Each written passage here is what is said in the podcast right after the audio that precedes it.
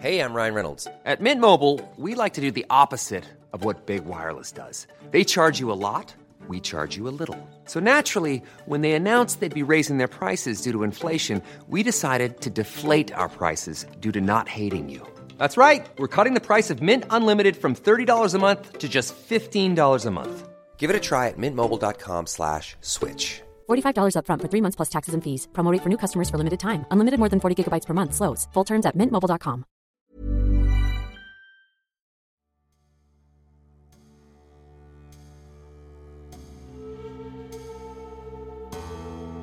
En pleine gloire, à 33 ans dans un accident d'avion, Marcel Cerdan n'est pas seulement le plus grand boxeur français de tous les temps. Il fut d'abord une figure légendaire, incarnation d'une époque et d'un esprit. Ses amours avec Piaf, sa trajectoire hors norme et sa mort brutale l'ont érigé en mythe éternel.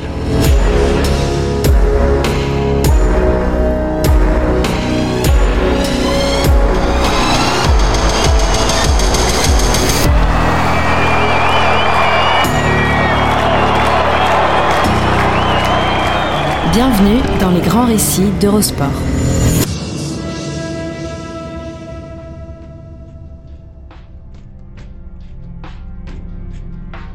Il y a les champions, les géants du sport. Puis il y a les légendes éternelles. Ceux peu nombreux qui pénètrent la seconde catégorie appartiennent aussi à la première. L'inverse n'est pas forcément vrai. Marcel Cerdan, lui, aura été un immense champion. Le plus grand boxeur français de tous les temps. Sans doute. Avec Georges Carpentier. Mais il est bien plus que cela. Par sa vie romanesque, et sans doute plus encore par sa mort, il s'était mué en autre chose. Dans son éditorial au lendemain de sa mort, Jacques Godet, le directeur de l'équipe, avait tout résumé. Il est devenu le champion dans sa forme idéale. Un type que le sport avait élevé pour en faire un bonhomme. Légende vivante, sa disparition brutale en pleine gloire à l'âge de 33 ans l'a érigé en mythe immortel. James Dean avant James Dean. Son tombeau à lui ne sera pas une Porsche, mais un avion. Il est difficile pour nous, sept décennies plus tard, d'appréhender ce que représente Marcel Cerdan à la fin de ces années 40 qui voit le monde, et notamment la France, tenter de se reconstruire après la tragédie la plus meurtrière de l'histoire. La Seconde Guerre mondiale a laissé environ 60 millions d'êtres humains sur le carreau. La France a beau figurer dans le camp des vainqueurs, la plaie du printemps 1940, la débâcle et l'occupation qui a suivi a laissé des traces psychologiques. Pays victorieux, mais honteux. Dans ce contexte, Cerdan tombe à pic. Grand journaliste sportif de l'après-guerre, Jacques Marchand, disparu l'an passé, a bien connu l'ancien champion, dont il était proche. Après les humiliations de l'occupation, Cerdan symbolisait la liberté et la victoire retrouvée. Marcel le Conquérant a ainsi transcendé son sport, transcendé le sport, pour devenir un symbole. En 1948, sa quête du titre mondial chez les poids moyens aux États-Unis, face à Tony Zale, l'a transformé en héros national. Le terme n'est pas trop fort. La guerre, le boxeur Cerdan lui a payé un certain tribut. Quand elle éclate, il est en pleine ascension. Le 3 juin 1939, alors que les bruits de bottes s'apprêtent à résonner, il devient champion d'Europe des welters au Vigorelli de Milan, en terre fasciste. Il aurait dès lors dû lorgner le titre mondial. Mais le feu prêt à s'abattre sur toute l'Europe va contrarier ses plans. Jusqu'en 1945, Cerdan continuera à boxer, mais devra se contenter de combats en France ou en Afrique du Nord. L'Amérique, là où tout se joue, ne s'offrira pas à lui avant la fin des hostilités. Les seuls Américains qu'il verra alors sont les GI qui débarqueront en Afrique du Nord. Quand la guerre s'achève, Cerdan a déjà 29 ans. Il a été privé de ses meilleures années. Patrick Connor, historien de la boxe, jugera Il a battu les meilleurs boxeurs en Europe. Il y en avait de très bons, mais il a été affecté par la Seconde Guerre mondiale, qui l'a empêché de combattre aux États-Unis alors qu'il était au sommet de son art. Passé chez les poids moyens, il va pourtant s'attaquer, même sur le tard, aux géants d'outre-Atlantique. Le public américain le découvre en décembre 1946, lors de son premier combat aux États-Unis, face à Georgie Abrams, au Madison Square Garden de New York, sous les yeux d'un Sinatra que l'on dit fasciné. Deux ans plus tard, il obtient enfin sa chance pour la ceinture mondiale en défiant Tony Zale. Ce dernier vient d'achever une trilogie mythique contre Rocky Graziano. Trois combats en 18 mois. Zale a remporté le premier, perdu la revanche, puis dominé la belle pour redevenir champion du monde des moyens.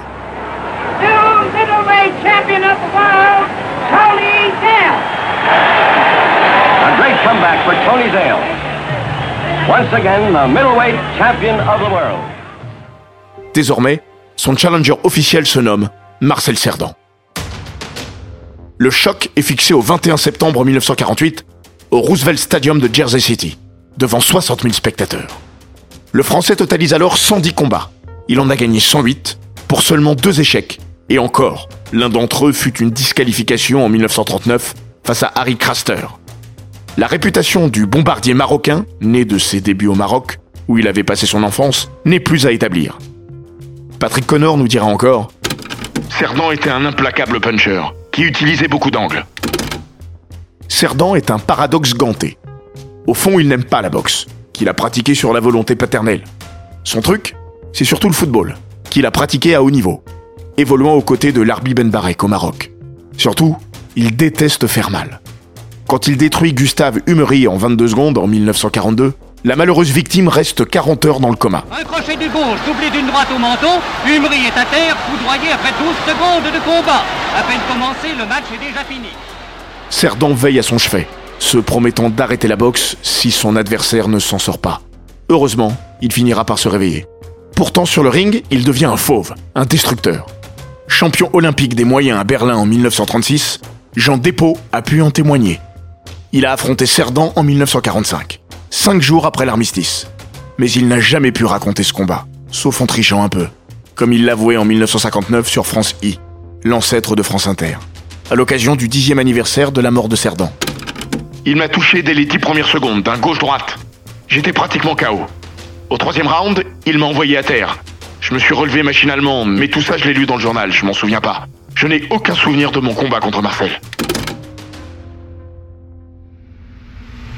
Si Cerdan est un puncher redoutable et redouté, il boxe toutefois autant avec sa tête qu'avec ses poings. Patrick Connor encore Il combattait toujours avec un plan bien défini à l'esprit.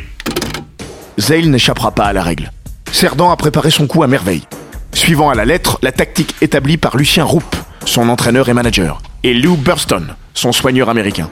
Ce dernier déclarera d'ailleurs Nous savions Zale dangereux quand il s'avance, mais vulnérable s'il est contraint de reculer. Il fallait donc l'attaquer sans le frapper, de manière à le forcer lui-même à prendre l'offensive, puis le contrer. C'est ce que Marcel a fait. Cerdan se déchaîne. Zell ne peut répondre à l'infatigable fusillade de coups déclenchée à une vitesse étonnante pour un homme de 32 ans dont 13 de ring, comme l'écrira au lendemain du combat James Dawson dans le New York Times. À la fin du 11e round, Zell est ébranlé par un nouveau crochet gauche à la mâchoire. Il chancelle, tombe à genoux, puis est sauvé par le gong. Mais à l'appel de la 12e reprise, il ne reprend pas le combat. The winner in the 12th round and new middleweight champion of the world, Marcel Cerdan. Marcel Cerdan est champion du monde des poids moyens, une des catégories reines de la boxe. Pour la première fois depuis la fin du 19e siècle, et Bobby Fitzsimmons, le champion du monde unifié des moyens n'est pas américain. C'est dire si l'événement est de taille. La France, même à 6000 km de distance, a vibré comme jamais au son de la voix de Pierre Crénès. Comme les téléviseurs s'arrachent de nos jours avant une Coupe du Monde de foot, les ventes de postes TSF ont explosé le mois précédant le combat de Cerdan contre Zeil. Décalage horaire oblige, c'est en pleine nuit que de Casablanca à Paris et dans toutes les grandes villes de France, le peuple a suivi le combat, qui s'achève à 4 heures du matin, heure française. Une nuit de folie. Des cafés, des restaurants avaient mis les petits plats dans les grands. Les recettes ont dû être bonnes. L'équipe écrira Un éclair de joie a traversé la France. Le retour, après 17 heures de vol, est triomphal. À Orly, un record d'affluence est battu. Un service d'ordre spécial a été prévu. Des menaces d'enlèvement du champion étant parvenues jusqu'aux autorités. Mais tout se passera bien. Dès sa descente de l'avion, le héros est assailli. C'est le préfet de la Seine en personne, Georges Hutin, qui le porte en triomphe au milieu de la foule. Hutin, ancien arbitre, avait officié lors du tout premier combat pro de Cerdan en 1934 au Maroc. Il avait étendu son adversaire avec une telle puissance que l'on sentait déjà en lui l'étoffe d'un grand boxeur. Il lui dira lors de ce combat, plutôt à la fin, qu'il deviendrait champion du monde. Il fut ensuite de ceux qui ont aidé le jeune Marcel à venir en métropole. À Paris, Cerdan traverse les avenues en décapotable, serre des mains par centaines de la Porte d'Italie au Luxembourg ou à Saint-Michel. En voiture découverte, Marcel Cerdan va connaître d'autres foules et une ovation monstre en traversant Paris. Par centaines de milliers, les Parisiens apportent à celui qui a si brillamment défendu les couleurs françaises le salut populaire et enthousiaste avant que Marcel Cerdan ne connaisse la première réception officielle, celle de l'Hôtel de Ville de Paris. Il est présenté à la foule à trois reprises. Sur la place de l'Opéra, à l'Hôtel de Ville, et enfin rue du Faubourg Montmartre, siège de l'équipe. À chaque fois, des milliers de personnes se massent pour le fêter. Le nouveau champion du monde, presque gêné, n'en revient pas, comme le racontera Georges Hutin. Je le revois encore à la réception de l'hôtel de ville, impressionné par cette foule qui l'acclamait. Me saisissant la main, les larmes aux yeux, il m'avait dit C'est trop pour moi. En dehors du Mondial 98, jamais on n'aura vu autant de scènes de liesse dans la capitale pour un sportif au XXe siècle. Et Cerdan, contrairement au bleu, était tout seul pour fédérer. Quatre ans après, flotte à nouveau un parfum de libération.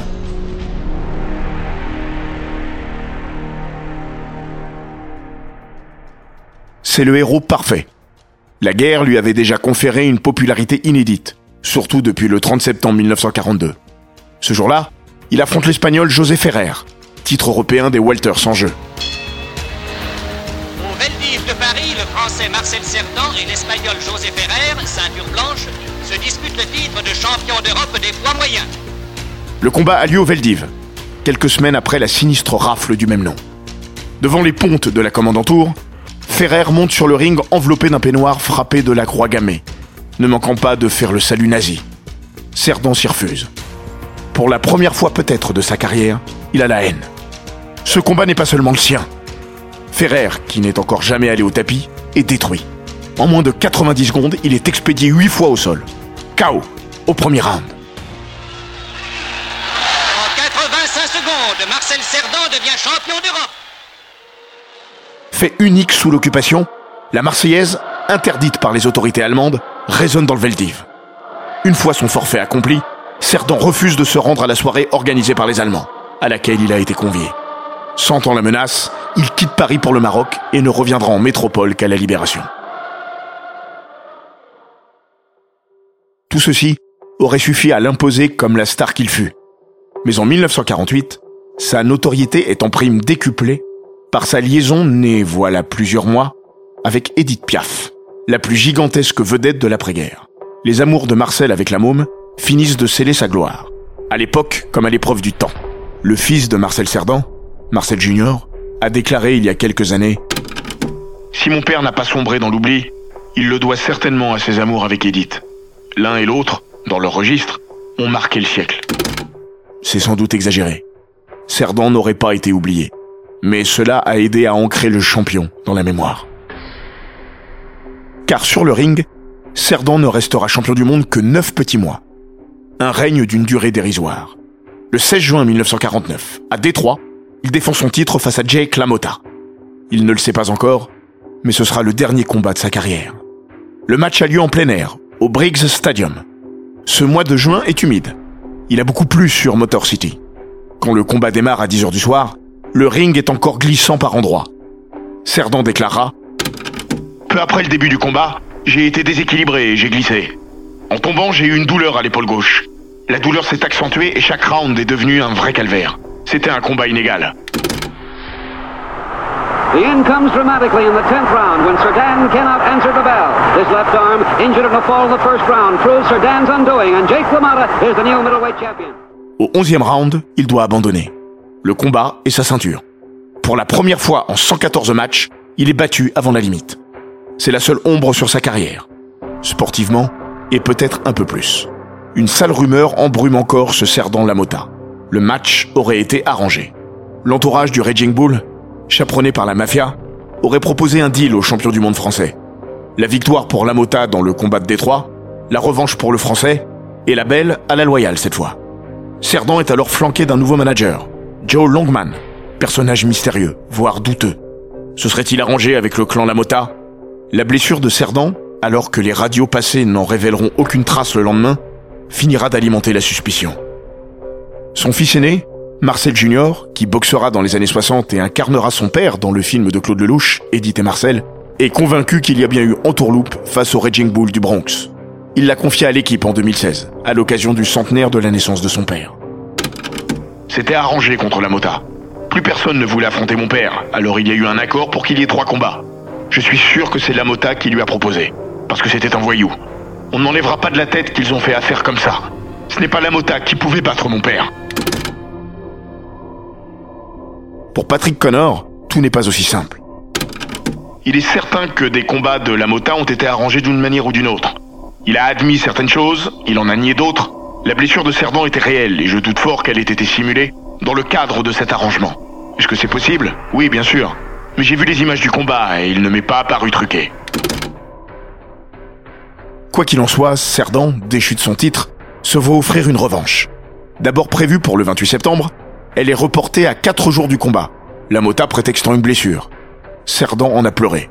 En réalité, Vicious Jake voulait une rallonge de 15 000 dollars, qu'il l'obtiendra d'ailleurs. Une nouvelle date est trouvée, le 2 décembre, au Madison Square Garden. Cerdan a prévu de partir en bateau autour du 5 novembre. Mais le 24 octobre, Edith Piaf, qui enchaîne les triomphes au Versailles, un cabaret huppé de Manhattan, convainc son amant de boxeur de venir plus tôt. Marcel accepte. Il partira en avion dès le 27. C'est le coup de fil qui va sceller son destin. Après avoir débusqué en catastrophe des billets pour le vol de 21h, un couple de retour de voyage de noces, Edith et Philippe Newton, leur ont laissé leur place de bon cœur, Marcel Cerdan, son manager Joe Longman et son ami Paul Jenser se présentent à Orly le 27 octobre en fin d'après-midi. Dans le hall des départs, le public est venu lui dire au revoir. Les journalistes sont là aussi, nombreux. Je vais me battre comme un lion et je reviendrai ici avec le titre au mois de décembre. Fanfaronne l'homme aux mains d'argile dont on dit qu'il s'est préparé comme jamais pour cette revanche. Longman est contrarié. Il ne voulait pas de ce départ précipité et trop précoce. Cerdan, lui, a bougonné. Ce changement de dernière minute l'oblige à rater la réunion du Palais des Sports, où doit boxer un de ses sparring attitrés. Mais on ne refuse rien à la môme. Peu avant 20h, ils prennent place dans le Constellation, le quadrimoteur vedette de Lockheed. À l'époque, c'est le must du confort dans la naissante aviation civile commerciale. Le Constellation a été baptisé l'avion des stars. Il porte mieux que jamais son nom. Outre Cerdan, figure sur ce vol le peintre Bernard Boutet de Monvel et la célèbre violoniste Ginette Neveu. Ils sont 48 à prendre place à bord du vol Air France FBAZN. 35 passagers et 13 membres de l'équipage. Le commandant de bord est Jean Delanoux. À 37 ans, cet ancien de l'aéronaval qui avait rejoint les forces françaises libres à Londres a toute l'expérience requise. Depuis l'ouverture de la ligne transatlantique en 1946, il totalise 6700 heures de vol et a parcouru 1 300 000 km dans les airs pour un total de 41 traversées entre Paris et New York. À 20h06, l'autorisation de décoller est donnée aux constellations. Le voyage doit durer 17 heures, escale comprise aux Açores. Cerdan s'est installé aux côtés de Longman, à l'avant de l'avion. La suite appartient aux disparus et à l'imaginaire de chacun. Dans un récit en quête aussi fascinant qu'émouvant paru en 2014 et baptisé Constellation, l'écrivain Adrian Bosk s'est penché sur ce funeste voyage, en consacrant une attention équitable à toutes les victimes, de Cerdan, la plus illustre, aux plus anonymes, comme ces cinq jeunes bergers basques partis émigrer aux États-Unis. Entre faits avérés et interstices, Bosque se glisse au cœur du drame.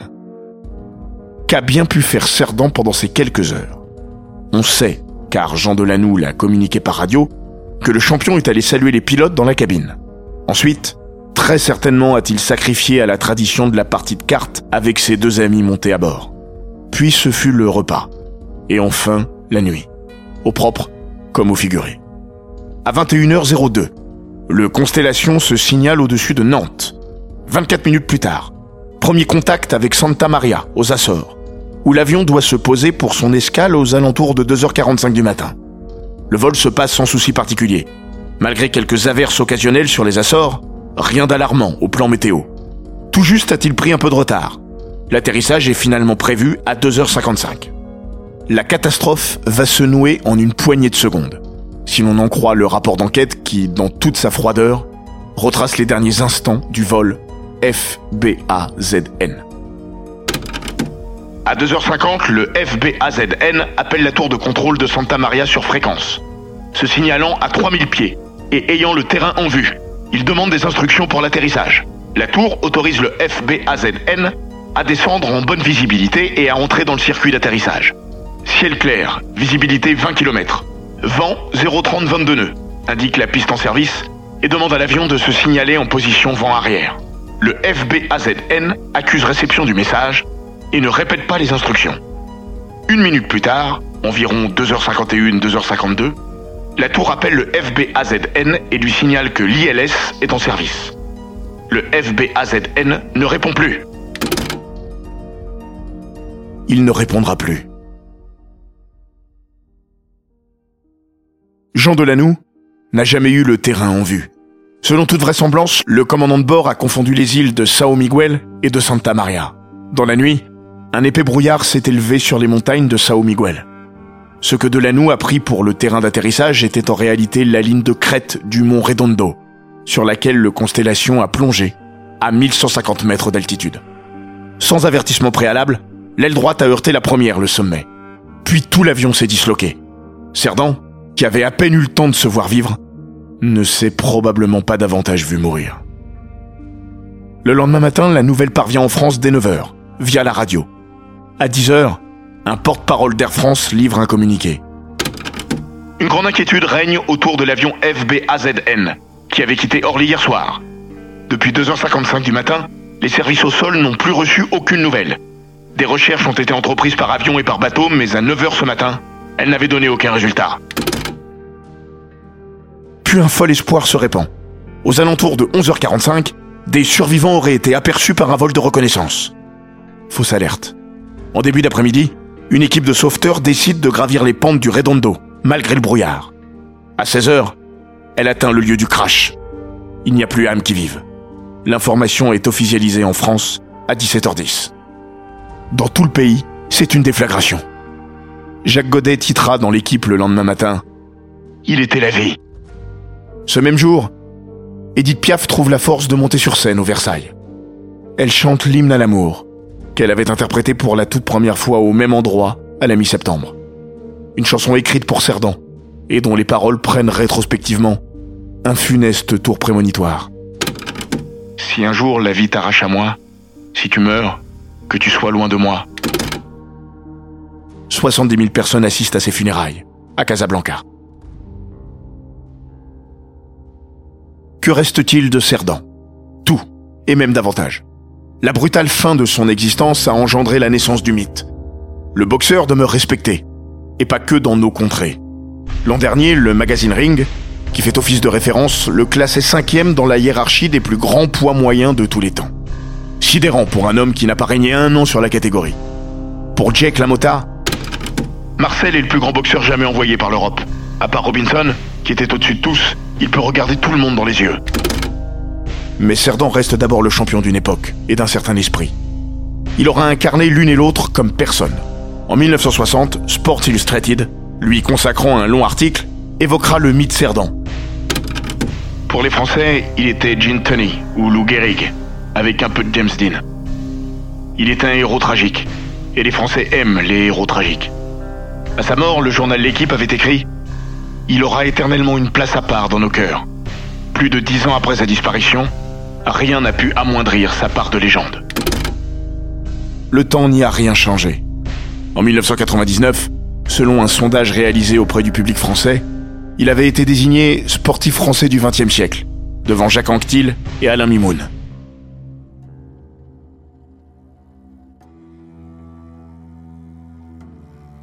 Né dans la misère d'une famille d'ouvriers agricoles, parti de rien, arrivé au sommet d'une gloire inédite, avant comme après lui dans le sport français, Marcel Cerdan a trouvé une part d'éternité dans le drame du 28 octobre 1949. On a fait de ses amours avec Piaf et de sa gloire de boxeur des livres et des films. Mais il y aurait un roman à écrire sur son enfance. Sombre destin, à l'image d'une fratrie harcelée par le mauvais sort. Les quatre frères Cerdan sont tous morts jeunes, et de façon accidentelle. Sacha Guitry, l'immense auteur de théâtre, dira Sa vie a été si triste qu'elle est presque trop belle pour être vraie. Le 19 décembre 1949, lors du gala Marcel Cerdan organisé en hommage aux champions disparus, Jean Cocteau, lui, convoquera Racine. Il voyait partout les cœurs volés à son passage.